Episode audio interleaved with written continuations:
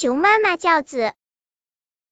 熊妈妈带着小熊在山林里赶路，熊妈妈步子比较大，小熊吃力的追赶着。前面是一狭长的山坡，熊妈妈已爬到了半山坡，小熊呢，因力气小，气喘吁吁，就像背了个风箱在赶路，一不留神，踢到一块石头，小熊腿一软，摔倒在地，脚还擦破了皮，疼得小熊直淌眼泪。熊妈妈听到声音，回过头来说，没事，爬起来，拍拍手，快追上。熊妈妈和小熊又一前一后继续赶路。妈妈，我渴。小熊热汗直流，嗓门冒烟。熊妈妈领小熊来到一片荆棘旁停下来，荆棘上有许多黄澄澄的刺梨儿，酸甜的刺梨儿最解渴，熊妈妈只需一伸手，便可摘到刺梨儿，但她没有伸手去摘。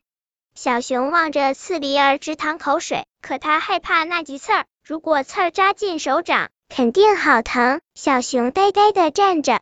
熊妈妈说，怎么，害怕了？勇敢些。小熊脸有些红了，他慢慢地走过去，因个子矮，而刺梨儿却高高在上，无论他怎么踮脚直腰也够不着。